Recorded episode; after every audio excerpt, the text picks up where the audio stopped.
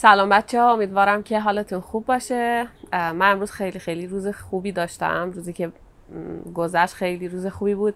کل روزو همینجا توی دک کانادا بهش میگن دک. یه جورایی همون تراس خودمون تو تراس خونه نشسته بودم دیگه. آفتابم لطف کرد بعد از مدت ها بر ما تابید بعد از چند روز. امسال خیلی هوای اینجا کلا همش ابری و بارونیه تابستون هست ولی همش ابری و بارونیه. خلاصه گفتم که در شادی کوچیک خودم شما رو شریک کنم و بیام همون جایی که خودم رو داشتم آماده می‌کردم برای محتوای برنامه سوم سایکلیک برنامه رو همینجا داشته باشم و شما رو بیارم توی حیات پشتی خونه و توی این, بر... توی این روز آفتابی با من همراه باشید. به سایکلیک خوش اومدید.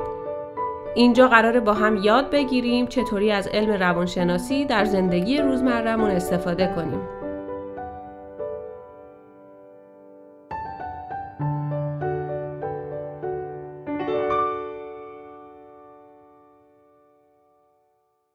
خب اول من یه چیز خیلی کوچیکی رو می‌خواستم بهتون بگم از هفته قبل وقتی که خب من یک آدم حرفه‌ای نیستم جلوی دوربین در واقع می‌تونم بگم که اولین باره که توی زندگیم به عنوان تنها آدمی که جلوی دوربینه دارم یه برنامه ای رو تولید می‌کنم و طبیعتا آدم حرفه‌ای نیستم با این اوصاف و هفته پیش که برنامه خودم بودم دیدم تقریبا از سی و چند دقیقه برنامه فکر کنم حدود ده دقیقه من داشتم در واقع می‌گفتم. یعنی متوجه یه تکه کلامی شدم که هر بار که از شما می‌خواستم وقت بخرم برای اینکه یادآوری بکنم یه چیزی رو یه در واقع می‌گفتم.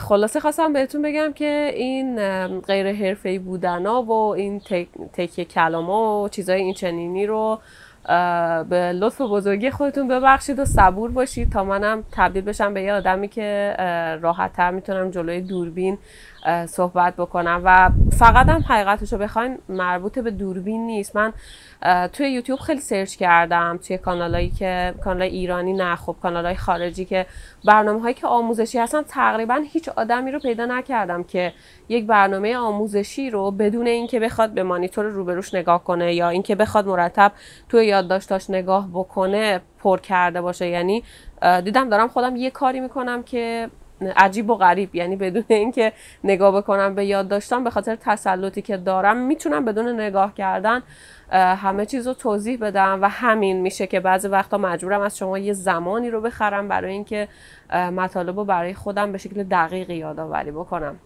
خلاصه در مجموع ببخشید دیگه این اتفاقاتی که میفته اگه حوصلتون سر میره یه خورده صبور باشید اتفاقات خوبی میفته هفته گذشته ما از فلاسفه از زمانی که یک توضیح کوتاهی دادیم در مورد اینکه روانشناسی بررسی پروسه های ذهنی و رفتار آدمه.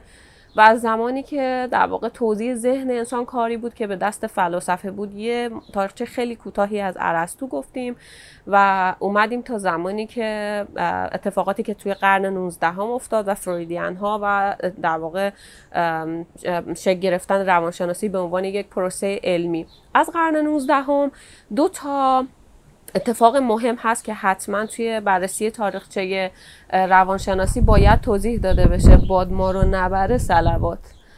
خورشید رفت و باد شروع شده. اینجا کلا آب و هوا این شکلیه. یه دقیقه هم آروم, آروم نمی‌گیره. خلاصه هستین امروز توی این تحولات آب و هوایی هم با من هستین دیگه. شانس بیاریم طوفان نشه برنامه رو تموم می‌کنیم امروز. از قرن 19 هم دو تا اتفاق مهم هست. یکی شکگیری مکتبی به نام استراکچرالیزم یا ساختارگرایی هستش که در واقع اولین کسی که اولین کسی که آزمایشگاه علمی روانشناسی زد یک فردی بود به اسم ویلهم ووند که احتمالا شما بچه های روانشناسی حتما اسمش رو شنیدین. توی آلمان یک آزمایشگاه روانشناسی افتتاح کرد و شروع کرد به صورت علمی پرسه های روانشناسی رو توی آزمایشگاه آزمایش کردن. و یک کتابی چاپ کرد به نام Principle of Physiological Psychology یعنی اصول فیزیولوژیکی روانشناسی که به عنوان اولین کتاب معتبر حوزه سایکولوژی همچنان شناخته میشه. این آدم کاری که می‌خواست انجام بده توی این مکتب این بود که و این آدم چندین سال قبل از اینکه فروید کارش رو شروع بکنه توی حوزه روانشناسی این آزمایشگاه رو افتتاح کرد. وای من ترسم زنبور منو بزنه. خلاصه با من همراه باشید امروز. چند سال قبل از اینکه فروید کارش رو شروع بکنه این آزمایشگاه زد و در واقع اومده بود اقتباس کرده بود از علم پزشکی و می‌گفت چطوره که ما می‌تونیم بدن یک انسان رو به اجزای کوچکتری مثل سلول تجزیه بکنیم و مورد به بررسی قرارش بدیم. پس حتما می‌تونیم ساختار ذهن انسان رو هم تجزیه بکنیم و از این طریق بتونیم بفهمیم که ذهن انسان و در واقع ذهن خودآگاه خودآگاهش خیلی مهمه. روی ناخودآگاه این آدم نمی‌خواست فعالیت کنه. ذهن خودآگاه انسان چطوری کار می‌کنه؟ برای اینکه بتونه این کار رو انجام بده یک روشی به همراه چند تا از دستیارانش ابداع کرد به اسم introspection یا درون نگری که توی این روش میومد مثلا به آدم ها یه سیب سبز نشون می‌داد به آدم های مختلف توی موقعیت های ثابت. یه سیب سبز نشون می‌داد یا مثلا یه لیوان آب بهشون نشون می‌داد یا هر چیزی هر شیعی و از اونها می‌خواست در مورد فکرهایی که به ذهنشون میاد و حسایی که دارن توضیح بدن. و فکر می‌کرد که در واقع از این طریق وقتی که بتونه از آدمای مختلف فکر و ذهنشون رو داشته باشه می‌تونه بفهمه که ذهن انسان در واقع چه اجزاییه بشکافتش به اجزا و تحلیلش بکنه. خب برخلاف اسمی که داشت و structuralism نام داشت خیلی روش ذهنی و انتزاعی بود به خاطر اینکه هیچ بشری قادر نیست یک ذهن یک بشر دیگه رو بشکافه و ببینه که دقیقا اون آدم داره چطوری فکر می‌کنه. و عمر خیلی کوتاهی داشت و کلا برچیده شد. بعد از structuralism یک مکتبی به وجود اومد به اسم functionalism و یک آدمی یک فیلسوف و پزشک آمریکایی به اسم ویلیام جیمز اومد گفت اصلا مهم نیست که ساختار ذهن ما چیه. یعنی مثلا مول به اجزای کوچیک تقسیمش کنیم و ببینیم که از چه چیزی تشکیل شده. مهم اینه که ما بدونیم ذهن انسان چطوری کار می‌کنه نه از چه چیزی تشکیل شده. و یک مکتبی رو به وجود اومد آورد به اسم functionalism و برای اینکه بفهمه ذهن انسان چجوری کار می‌کنه اومد از داده های چارلز داروین و انتخاب طبیعی استفاده کرد و معتقد بود که اگر ما بیایم بررسی بکنیم که در طی انتخاب طبیعی چه رفتارهایی در انسانها شکل گرفته که باعث بقای اونها شده و نسل به دست ادامه پیدا کرده ما می‌تونیم بفهمیم که ذهن آدم چجوری کار می‌کنه. فقط یه توضیح کوتاهی در مورد انتخاب طبیعی بدم که چارلز داروین معتقد بود که رفتارهایی در انسانها که باعث بقای اونها میشه توی آدم ها باقی میمونه و از این نسل به نسل دیگه از طریق زاد و ولد منتقل میشه و باعث میشه که نسل بشر بقا پیدا بکنه. یعنی انتخاب طبیعی اون رفتارهایی رو که باعث سازگاری ما با محیط میشه رو انتخاب می‌کنه و اونا رو از یک نسل به نسل دیگه منتقل می‌کنه و ویلیام جیمز, ویلیام جیمز هم میگفتش که ما باید function یا در واقع عملکرد ذهنی انسان ها رو از طریق همین انتخاب طبیعی اینکه چطوری انتخاب طبیعی رفتارها رو انتخاب می‌کنه مورد بررسی قرارش بدیم بعد از اون فروید روی کار اومد و فرویدیان ها رو که کامل توضیح دادیم فروید و مکتب psychoanalysis یا همون روانکاوی psychodynamic و contemporary psychodynamic رو که هفته پیش کامل توضیح دادیم. در ابتدای قرن بیستم تمام چیزی که در مورد قرن 19 هم باید می‌گفتیم در واقع همون structuralism، functionalism و psychoanalysis و بقیه مکتب های برپایه فروید بود نظریه فروید بود این تمام روانشناسی میشه گفت بخش های اعظم روانشناسی در قرن 19 همه. ولی اتفاقات مهم دیگری در قرن بیستم افتاد توی ابتدای قرن بیستم زمانی که فروید به خاطر حمله نازی ها به وین داشت از وین جابجا می‌شد که بره انگلستان. یک مکتبی به وجود اومد به اسم بیهیویرالیزم یا رفتار رفتارگرایی. یعنی آدم هایی که معتقدند برای شناختن ذهن انسان باید رفتارهای انسان ها مورد بررسی قرار بگیره و اونها در واقع رفتارگراها معتقد بودن که ما نمی‌تونیم روانشناسی در واقع معتقد بودن که روانشناسی به عنوان یک علم جدی گرفته نمیشه مگر اینکه به بررسی رفتارهای قابل مشاهده انسان ها بپردازه. و کات.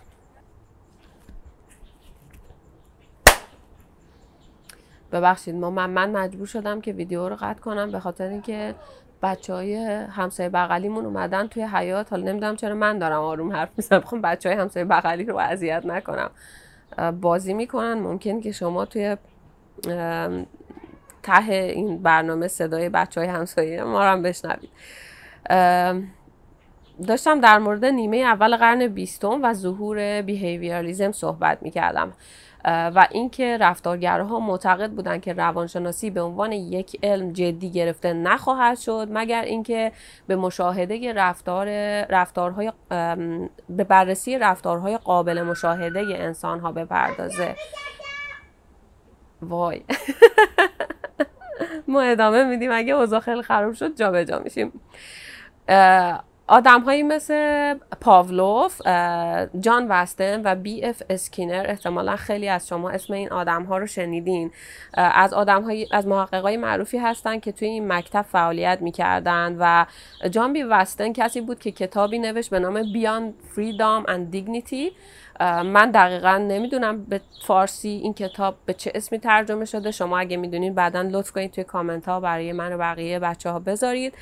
و جان وستن خیلی توی اون کتاب فروید رو مورد نقد قرار داد و اومد گفتش که پروسه های ناخودآگاه ذهنی هیچ ارزش علمی در توصیف رفتار انسان ها ندارن و اصلا پروسه های پروسه ها و فرایندهای فکری کاملا جدا از رفتار انسان ها هستند این رفتارگراها معتقد بودن که رفتارهایی که انسان انجام میده توی محیط یاد گرفته میشن با مشاهده یاد گرفته میشن. در نتیجه می‌تونن با مشاهده هم از بین برن. این در واقع هسته مرکزی اعتقاد رفتارگراها بود. اگه بخوام یه یادآوری بکنم شما مثلا پاولوف رو حتما با جریان سگ پاولوف که موقعی که می‌خواست به سگش غذا بده یه زنگی رو به صدا در می آورد که یه چیزی رو بهش یاد بده به خاطر میارید یا خیلیاتون اسکینر رو به عنوان یه آدمی می‌شناسین که تمام عمرش داشته خوکچه ها و موشا رو مینداخته توی قفسه که بهشون یه سری چیزها رو یاد بده و بعد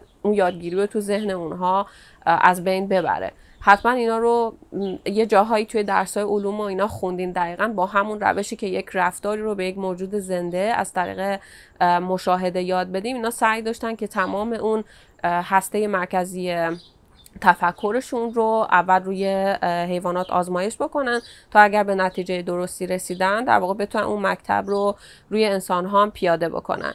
یک مثالی که شاید خیلی واضح بتونه توضیح بده که در واقع این حرفی که رفتارگراها می‌زنن چیه؟ در مورد ترس ها هستش اینکه اینا میگن که وقتی که ما از یک چیزی مثلا میترسیم ما این ترس رو یاد گرفتیم.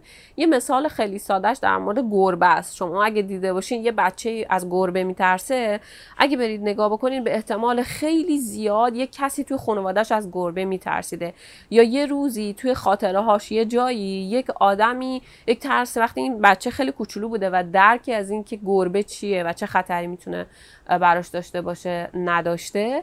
یه جایی یه کسی ترسونده این بچه رو از گربه. یعنی آدم ترس از گربه رو یاد گرفته و اینا معتقدن چون این ترس یاد گرفته شده می‌تونه در این آدم در مواجهه با ترسش اون ترس درش از بین بره. یعنی حالا چون یاد گرفته گربه وحشتناکه می‌تونه هم یاد بگیره که گربه وحشتناک نیست. در نتیجه اون فوبیایی که داره در مورد گربه توی اون بچه از بین بره. توی نیمه اول قرن بیستم این psychoanalysis psychodynamic و مجموعه تئوری های برپایه نظریه های فروید نبود که حرف اول رو می‌زد. توی نیمه اول قرن بیستم behavioralism یا همون رفتارگرایی بود که مکتب اصلی در حوزه روانشناسی بود و در کنارش روانکاو ها و فرویدیان ها هم فعالیت می‌کردن. در نیمه دوم قرن بیستم یک روی کردی به وجود اومد به اسم هیومانیستیک یا انسانگرایی که مثبت ترین مکتب بین مکاتب روانشناسی در مورد انسان ها همین روی کرده هیومانیستیک هست. کسایی که در واقع طرفدار مکتب انسانگرایی هستن میگن انسان ها به دنیا اومدن. تا رشد کنن و شکوفا بشن و از زمان تولدشون دنبال رشد و شکوفایی و رسیدن به خود واقعیشون هستن. و اگر ما بتونیم به انسانها کمک بکنیم در این مسیر رشد و شکوفایی و آدم ها بتونن به خود واقعیشون دست پیدا بکنن خب می‌تونن خیلی از مشکلات و اختلالات روانیشون رو باهاش کنار بیان یا حلش بکنن. و به اون چیزی که قراره که یک انسان بعد از تولدش بهش برسه خواهند رسید. اگه بخوام از آدم هایی که توی این حوزه فعالیت می‌کنن و ممکنه شما خیلی خوب بشناسیدشون نام ببرم می‌تونم کار راجرز رو نام ببرم که بعدا خیلی مفصل در موردش حرف می‌زنیم. یا هرم مازلو اصلا چرا کار راجرز؟ هرم مازلو که حتما همه تو خیلی زیاد در موردش شنیدین. یک الگوی خیلی کامل از تمام حرفی هستش که انسانگراها میان می‌زنن. یعنی میگن بشر از زمانی که به دنیا میاد در واقع نیازهاش از نیازهای اولیه شروع میشه و پله پله این انسان رشد می‌کنه و نیازهاش از سطح نیازهای اولیه به نیازهایی که مربوط به خودشناسی هست یا self actualization یعنی رسیدن به خود واقعی چیزی که غایت و هدف هر انسانی هست بعد از تولدش به اون دست پیدا می‌کنن. به طور خلاصه شما اگر بدونی که هرم مازلو چیه هرم مازلو اعتقاد کلی هر محققیه که توی مکتب انسانگرایی فعالیت می‌کنه و خب حالا روش های متفاوتی دارن که بعدا حتما بهش می‌پردازیم. یک اتفاق دیگه ای که در نیمه دوم قرن بیستم افتاد به جز مکتب انسانگرایی کاگنیتیو اپروچ یا رویکرد شناختی بود که به وجود اومد. رویکرد شناختی یه جورایی در انتقاد به روی کرده رفتارگرایی به وجود اومد و میمد اینا رو نقد می‌کرد می‌گفت رفتارگراها یه جای بزرگی از کارشون ایراد داره. به خاطر اینکه نمیشه که ما بیایم بگیم که در بررسی پروسه های ذهنی و رفتاری یک آدم بگیم که در واقع تو چه بررسی ذهن یک آدم بگیم پروسه های ذهنیش جدا از رفتارش هست. اصلا چنین چیزی امکان پذیر نیست و مثال های خیلی ساده می آوردن که ثابت می کرد در بررسی ذهن آدم ها باید پروسه های ذهنی مورد توجه قرار بگیره. مثلا یه مثال ساده ای که می‌زدن این بود که اگه پروسه های ذهنی مهم نیست توی تحلیل ذهن و رفتار آدم ها چرا یه بچه تو هر مرحله از رشدش درک و دریافتش نسبت به محیط اطرافش متفاوته؟ پس حتما پروسه های ذهنیش عوض شده که اون آدم درک و دریافتش و توضیحش از محیط اطرافش یک چیز متفاوتیه. و این cognitive cognitive approach افرادی که طرفدار cognitive approach بودن یا رویکرد شناختی بودن یک هسته مرکزی داشت نظریهشون. و این این بود که آدم ها از بدو تولدشون بر اساس درک و دریافتی که از محیطشون دارن یک الگوهای ذهنی درشون شکل می‌گیره در مغزشون شکل می‌گیره که هر داده ای از محیطشون رو از فیلتر اون الگوها عبور میدن و از طریق اون الگوها پدیده های زندگیشون رو توضیح میدن و تعریف می‌کنن. حالا اون الگوها منظورشون یک چارچوب های ثابته که شبیه یه فیلتر عمل می‌کنن که هر چیزی هر داده ای از محیط وارد اون فیلتر میشه. و از اون فیلتر ذهن من رد میشه و من بر اساس فیلتر ذهنی خودم هست که میام برای خودم توضیح میدم که این اتفاقی که برای من افتاده در واقع چه حسی در من ایجاد می‌کنه یا چه فکری در من ایجاد می‌کنه. و اگر که به هر دلیلی دلایلش خیلی متعدده الان اینجا نمی‌خوام در موردش صحبت کنم بعدا حتما بهش می‌پردازیم. اگر به هر دلیلی این الگوها خدشدار و نادرست باشن این در واقع درک و دریافت ما از محیطمون یک حالت ناسازگاری به خودش می‌گیره که این ناسازگاری منجر به اختلالات روانی میشه و معتقدن برای درمان اختلالات روانی ما باید اول این الگوها یا اون چارچوب های ذهنی ناسازگار رو تغییر بدیم و اونها رو تبدیل بکنیم به الگوهای ذهنی سازگار تا اون آدم بتونه به صورت یک آدم یک آدمی که سالم هست از لحاظ روانی عملکرد داشته باشه عملکرد خوبی توی زندگیش داشته باشه. اگه بخوام یه مثال خیلی ساده بزنم یه مثال خیلی ساده دم دستی هستش که معمولا در توضیح روی کرده مکتب کاگنیتیو مورد استفاده قرار می‌گیره یعنی که در واقع روی کرده شناختی. میگه یک آدمی که دچار دپرشن هست اگر که یک روزی افسردگی است ببخشید من اگر واژه خیلی انگلیسی میگم من چون همه این درس رو به زبان انگلیسی خوندم. اولین چیزی که به ذهنم میاد واژه ها و توضیح ها به انگلیسی بعد باید ترجمه بشه. خلاصه این رو هم ببخشید. من سعی می‌کنم هر جای انگلیسی گفتم پشتش ترجمه کنم. ولی اگه نکردم دیگه به بزرگی خودتون ببخشید. چی می‌گفتم؟ آها یه مثال خیلی دم دستی ساده ای هست در مورد cognitive approach که میاد میگه که یک آدمی که مبتلا به افسردگی هست اگر توی یه روزی توی محل کارش مدیرش سرش داد بزنه اون آدم میگه که پیش خودش اون در واقع داد, داد یه داده محیطیه دیگه وارد فیلتر یا همون الگوی ذهنیش میشه و میگه من حتما آدم بی ارزشی بودم که رئیس من سر من داد زد. این یک الگوی شناختی خدشدار و نادرسته. و این تبدیل میشه به در, در طول زمان مجموعه اطلاعاتی که از فیلتر خدشدار عبور می‌کنه تبدیل میشه به یک اختلالی به اسم افسردگی. در صورتی که یک آدمی که افسرده نیست وقتی که مدیرش سرش داد می‌زنه اون داده وقتی که از فیلتر ذهنش عبور می‌کنه میگه مدیر من حتما امروز از یه چیزی ناراحته یا حتما روز خیلی سختی داشته. و این یک الگوی سالمه و یک رفتار منطقی در برابر یک داده محیطیه که از فیلتر یک چارچوب سالم رد شده نه یک چارچوب خدشهدار. و در نهایت منجر به یک تفکر منطقی میشه و خب اون فرد دچار یک اختلال روانی نمیشه. و تمام کاری که روی کرده شناختی می‌خواد در واقع روانشناس های حوزه کاگنیتیو می‌خوان انجام بدن اینه که کمک کنن به مراجعشون که الگوهای شناختیشون رو عوض بکنن که بتونن به مرور زمان با اون اختلالی که دارن اختلال درمان کنن حالا یا به هر شکلی باهاش کنار بیان. بعدها این cognitive science با بعد از اینکه نرم افزارها به وجود اومدن و بعد از اینکه هوش مصنوعی به وجود اومد cognitive science با علوم کامپیوتر و عصب شناسی تلفیق شد و یک حوزه ای رو به یک شاخه ای رو به وجود آورد به اسم cognitive neuroscience که تمام هدف cognitive neuroscience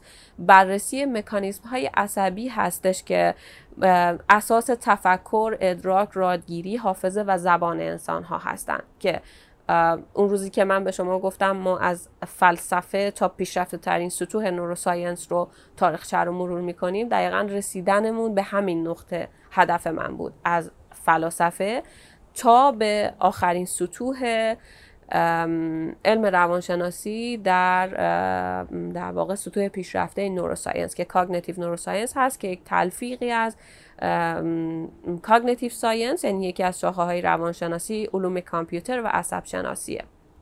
به نظر من گام اول در ورود به روانشناسی دونستن تاریخ چشه. یعنی ما وقتی که به اینجا می‌رسیم دیگه تا حدودی به صورت اجمالی می‌دونیم که از چه چیزهایی عبور کردیم چه خطاهایی داشتیم چه تفکرات اشتباهی بوده اومده و رفته.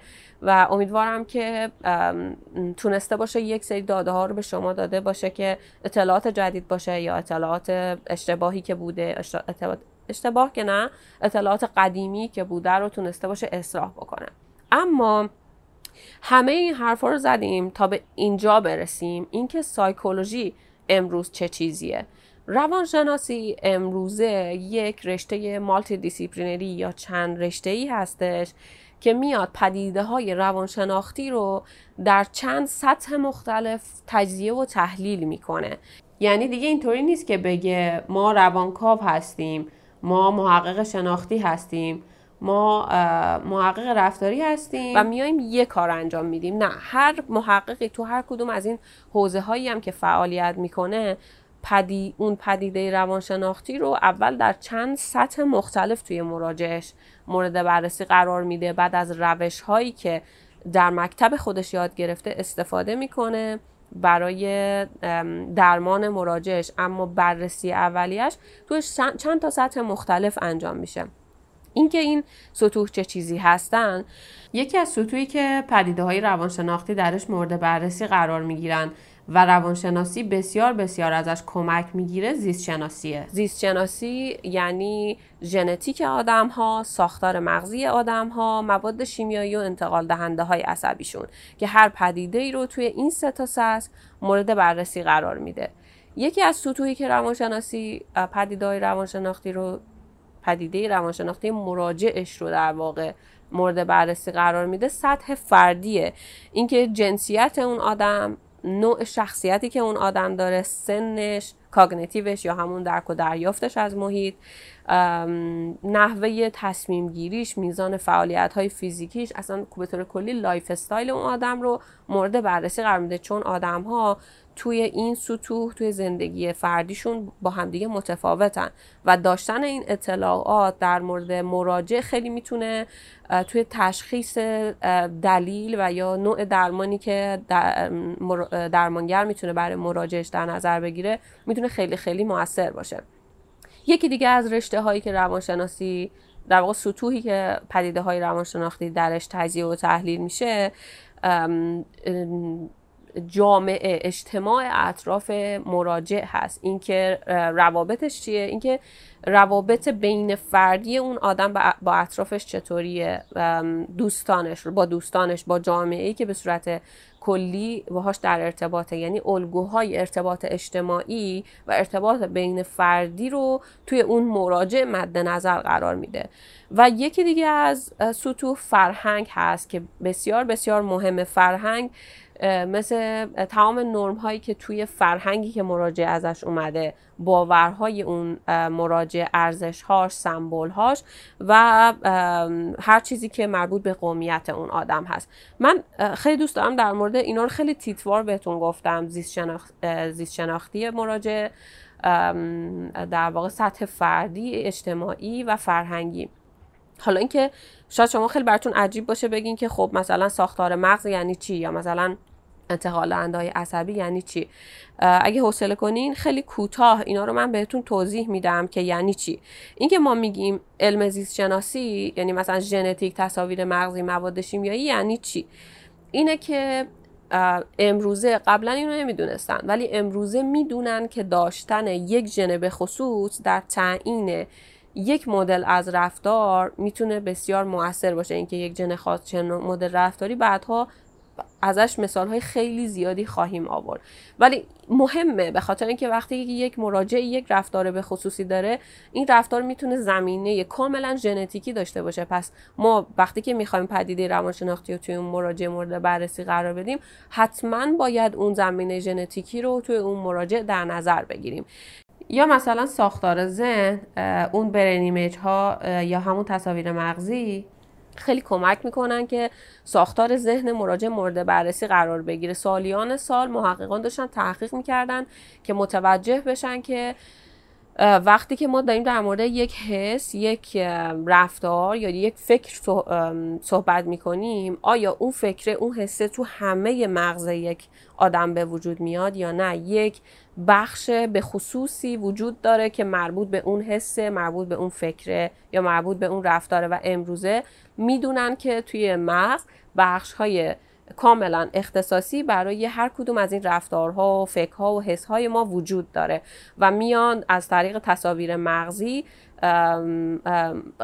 در واقع اگر مثلا مراجع شما یک اختلال به خصوصی داره اون بخش از مغز که مربوط به این اختلال هست و با تصاویر مغزی تحلیل و بررسی می‌کنن که مطمئن بشن که آیا این اختلال یک اختلال ساختاری هستش یا نه. و خب خیلی خیلی این اهمیت زیادی داره. چون قبل از هر چیزی باید بررسی بشه که اختلال زمینه فیزیولوژیکی یا زیست شناختی داره یعنی فیزیکی داره یا نه.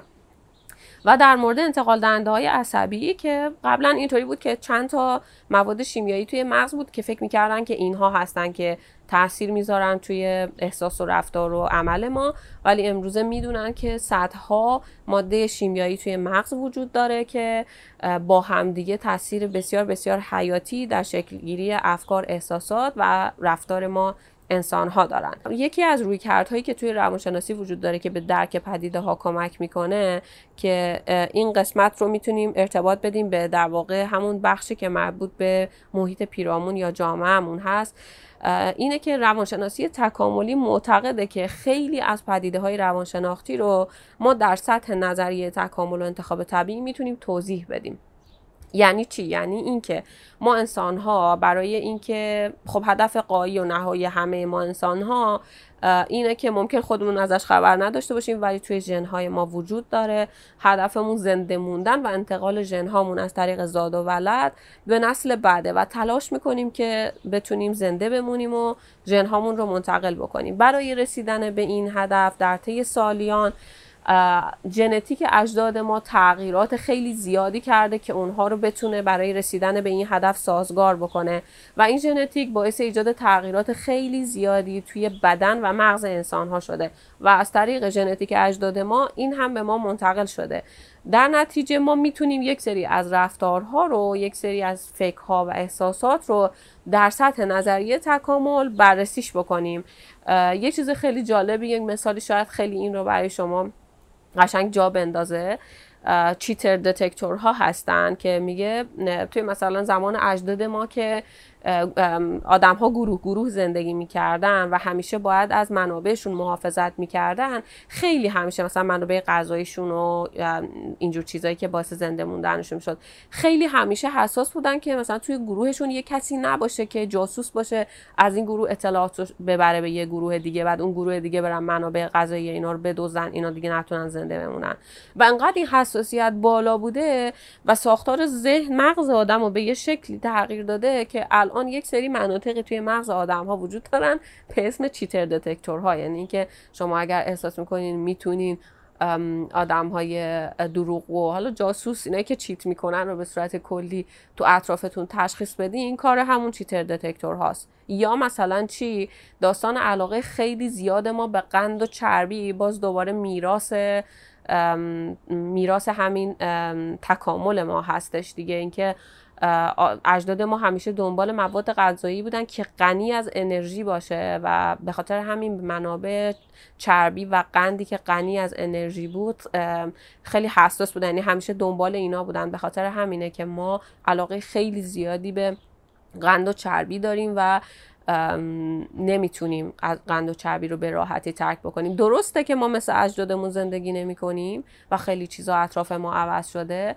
ولی تحقیقات نشون داده که زمانی که گذشته این سالهایی که گذشته اونقدر زمان کافی نبوده که بخواد ژنهای ما رو عوض کنه. درسته که سبک زندگی ما عوض شده ولی ژنهای ما همچنان حاوی اطلاعاتی هستن که از اجدادمون بهمون رسیده. در نتیجه روانشناسی در سطح نظریه انتخاب و تئوری تکامل حتما پدیده های روانشناختی بسیاریشون نمیگم همشون بسیاریشون مورد بررسی قرار می‌گیره و از طریق پدیده تکامل توضیحات بسیار منطقی برای خیلی از پدیده های روانشناختی تا امروز پیدا شده. حالا اگر من بخوام فرهنگ رو بهتون توضیح بدم اینو خیلی راحت تر متوجه میشین. ببینید توی هر منطقه جغرافیایی آدم ها برای اینکه زنده بمونن روش های منطقه‌ای خودشون برای زنده موندن رو داشتن. یعنی با توجه به مشکلاتی که برای بقا داشتن مشکلات منطقه‌ای بود مربوط به اون منطقه خاص بود. حالا برای بقا برای اینکه بتونن اون مشکلات رو توی منطقه خودشون حل بکنن به یک سری راه حل هایی می‌رسیدن که بین آدم هایی که توی اون منطقه بودن متداول بود. و اینا تبدیل به یک فرهنگی می‌شد که در یک مسیر خاصی ساختار مغز آدم های اون منطقه رو تغییر می‌داد و در نهایت باعث می‌شد که اون فرهنگ فرهنگ این منطقه یک ساختارهای ذهنی خاصی رو توی آدم های اینجا این منطقه مثلا به وجود بیاره که توی ساختار ذهنی آدم هایی که در منطقه دیگه زندگی می‌کنن وجود نداره. مثلا یک مثال خیلی جالبی از حالا بعدها اگر بشه چون این موضوعات من خودم خیلی بهشون علاقه دارم اگه بعدا بشه شاید یه جای دیگه خیلی مفصل تر در مورد این صحبت کنیم. مثلا میگن که اروپایی ها و آمریکایی ها همه چیز رو تجزیه و تحلیل می‌کنن و به جزهای کوچیکتر تبدیل می‌کنن و بعد اون جزهای کوچیکتر رو مورد تجزیه و تحلیل قرار میدن. من توی دوره روانشناسی بالینی که ایران می‌رفتم دکتر اد استادم بودن. بعد همیشه شوخی می‌کردن سر کلاس می‌گفتن این غربی ها بیکارن دیگه. همه چی رو تجزیه از بیکاری میشینن همیشه شوخی می‌کردن. همه چی رو تجزیه و تحلیل می‌کنن و اون جزای کوچیک و مورد بررسی قرار میدن. البته جدی نبود این حرفشون کاملا شوخی بود. منم اینجا فقط خواستم که یه خاطره گفته باشم از این مثال. پس چی داشتم؟ گفتم آها اروپایی و آمریکایی پروسه ذهنیشون به این شکله که هر چیزی رو به اجزای کوچکتری تجزیه می‌کنن به صورت عمومی و بعد اونو بررسی می‌کنن در صورتی که شرقی ها هالیستیک هستن. یعنی که به صورت کلی پدیده ها رو بررسی می‌کنن و معتقدن که هر پدیده روانشناختی تحت تاثیر یک عالم پدیده در اطرافشه که اگر ما می‌خوایم اون پدیده رو به درستی درک بکنیم حتما باید همه عوامل و اجزایی که روی این پدیده تاثیر می‌ذارن و مورد بررسی قرار بدیم. در نتیجه شما اگه یک مراجعی دارید که از اروپایی یا یک مراجعی دارین که شرقیه توی پدی در واقع توی بررسی ساختارهای ذهنی این آدم شما خیلی باید این تفاوت ها رو مورد توجه قرار بدیم تفاوت های فرهنگی رو. به خاطر همین روانشناسی در سطح فرهنگی پیدای روانشناختی در سطح فرهنگی امروزه بسیار بسیار مورد استفاده قرار می‌گیره. این خیلی مهمه بچه ها تمام این دو تا برنامه که داشتیم و گفتیم تا به این پاراگراف یا به این چند تا جمله برسیم اینکه روانشناسی امروزه یک رشته مالتی دیسیپلینی یا چند رشته ای هستش که پدیده های روانشناختی رو در چند سطح مورد بررسی قرار میده سطح زیست شناختی، سطح تفاوت‌های فردی، سطح ارتباطات اجتماعی و فرهنگی و سطح نظریه انتخاب طبیعی و تکامل. در این چهار تا سطح به صورت کلی پدیده های روانشناختی توضیح داده میشه و از زیست شناسی علوم اعصاب علومی که مربوط به علوم انسانی مربوط به فرهنگ و هر چیزی که مربوط به این چهار تا سطح هست بهره می‌گیره تا بتونه پدیده ها رو توضیح بده به ویژه در ارتباط بسیار بسیار تنگاتنگی با علم زیست شناسی هستش. و اینکه این همه آدم از اون اولی که توضیح دادیم که ما فکر کنم از هر کدوم شاید یه دونه اسم آورده باشیم یا یک نفر رو توضیح داده باشیم. خلاصه این همه آدم زدن تو سر و کله هم. از زمان فلاسفه تا قرن 19 و 20 که دیگه مثلا خیلی اینا اوج گرفته بود بعد از به وجود اومدن روانشناسی به عنوان یک, گرای... یک شاخه علمی. اینکه اینا همه تو سر سر کله هم زدن به این معنی نیست که این روانشناسی یک علم بی در و پیکریه که خودش هم نمی‌دونه داره چی کار می‌کنه. چون برداشت عمومی در موردش خیلی اینجوریه. نه اصلا به این دلیل نیست. به این دلیله که به همون دلیلیه که توی اول برنامه اول گفتیم به خاطر پیچیدگی ساختار ذهن آدمه چون روانشناسی قرار ذهن رو مورد بررسی قرار بده. و یک روشی وجود نداره که شما بیاین ذهن یه آدم رو بشکافین بازش کنین ببینین توش چه خبره. بلکه هر کدوم از این آدم هایی که اومدن سعی کردن که از در واقع دیدگاه خودشون از دریچه‌ای که دارن به ذهن آدم نگاه می‌کنن سوالهای درست بپرسن با روش های علمی داده های درستی به دست بیارن که بتونن به سوالهای خودشون پاسخ بدن. و دلیل این همه تو سرکله, سرکله زدن هم همینه که بتونن از دیدگاه های مختلف ذهن رو بررسی بکنن و داده های علمی بتونن جمع آوری بکنن که پاسخگوی سوالاتی باشه که در مورد کارکرد ذهن انسان وجود داره. تاریخچه روانشناسی و اینکه روانشناسی امروز چه چیزی هست تا, حد تا در واقع همینجا تموم میشه. یعنی من دل خودم دلم نمی‌خواد بیشتر از این ادامهش بدم. ولی تا اینجا شو از نظر خودم واقعا ضروری بود دونستنش. امیدوارم که شما لذت برده باشین چون من خودم هر بار که میام اینا رو مرور می‌کنم. با اینکه همه رو می‌دونم تقریبا همش رو فکر کنم از بر گفتم. ولی هر بار که میرم مرور می‌کنم مثلا همین روز که اینا رو مرور می‌کردم که یه وقت اشتباهی نکنم توی انتقال داده ها باز ذوق می‌کردم. یعنی انقدر برای من این فرایند جالبه چون در نهایت منو رسون به یک سری نتایجی که واقعا واقعا واقعا هر روز توی زندگی روزمرم داره به دردم می‌خوره و امید من برای این مجموعه سایکلیکم همینه که این اتفاق برای هر کدوم از شما که این برنامه رو با دقت دنبال می‌کنین و علاقه دارید هم بیفته.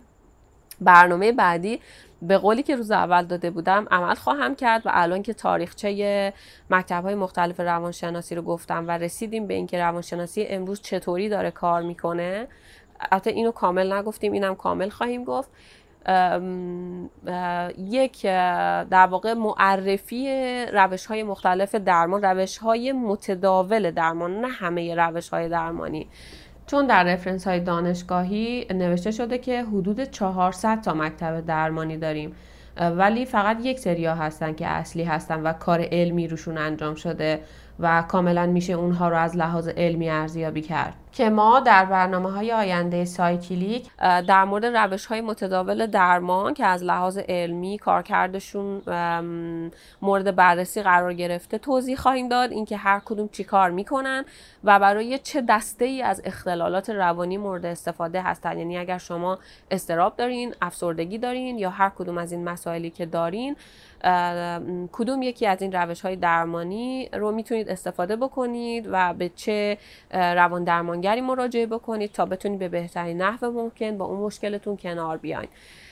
امیدوارم که این تاریخچه ای که براتون گفتم مثل بقیه تاریخچه هایی که توی زندگیتون تو کتابا خوندین نبوده باشه ازش استفاده کرده باشین چیزی به دانسته هاتون افزوده باشه. شاد و سلامت باشین. تا هفته بعد. امروز با هم مرور کردیم. روانشناسی چند سال قبل از فروید نقش سگ پاولوف و موشهای اسکینر در شکلگیری علم روانشناسی نقدهای اساسی بر رویکرد فروید و شکلگیری مکتب شناختی روانشناسی یک علم چند رشته‌ای و تجزیه و تحلیل آن در سطوح زیست شناختی، فردی، اجتماعی و فرهنگی گذری کوتاه بر نظریه انتخاب طبیعی و روانشناسی تکامل و یک حقیقت در مورد ذهن کلی نگر شرقی و جزئی نگر غربی.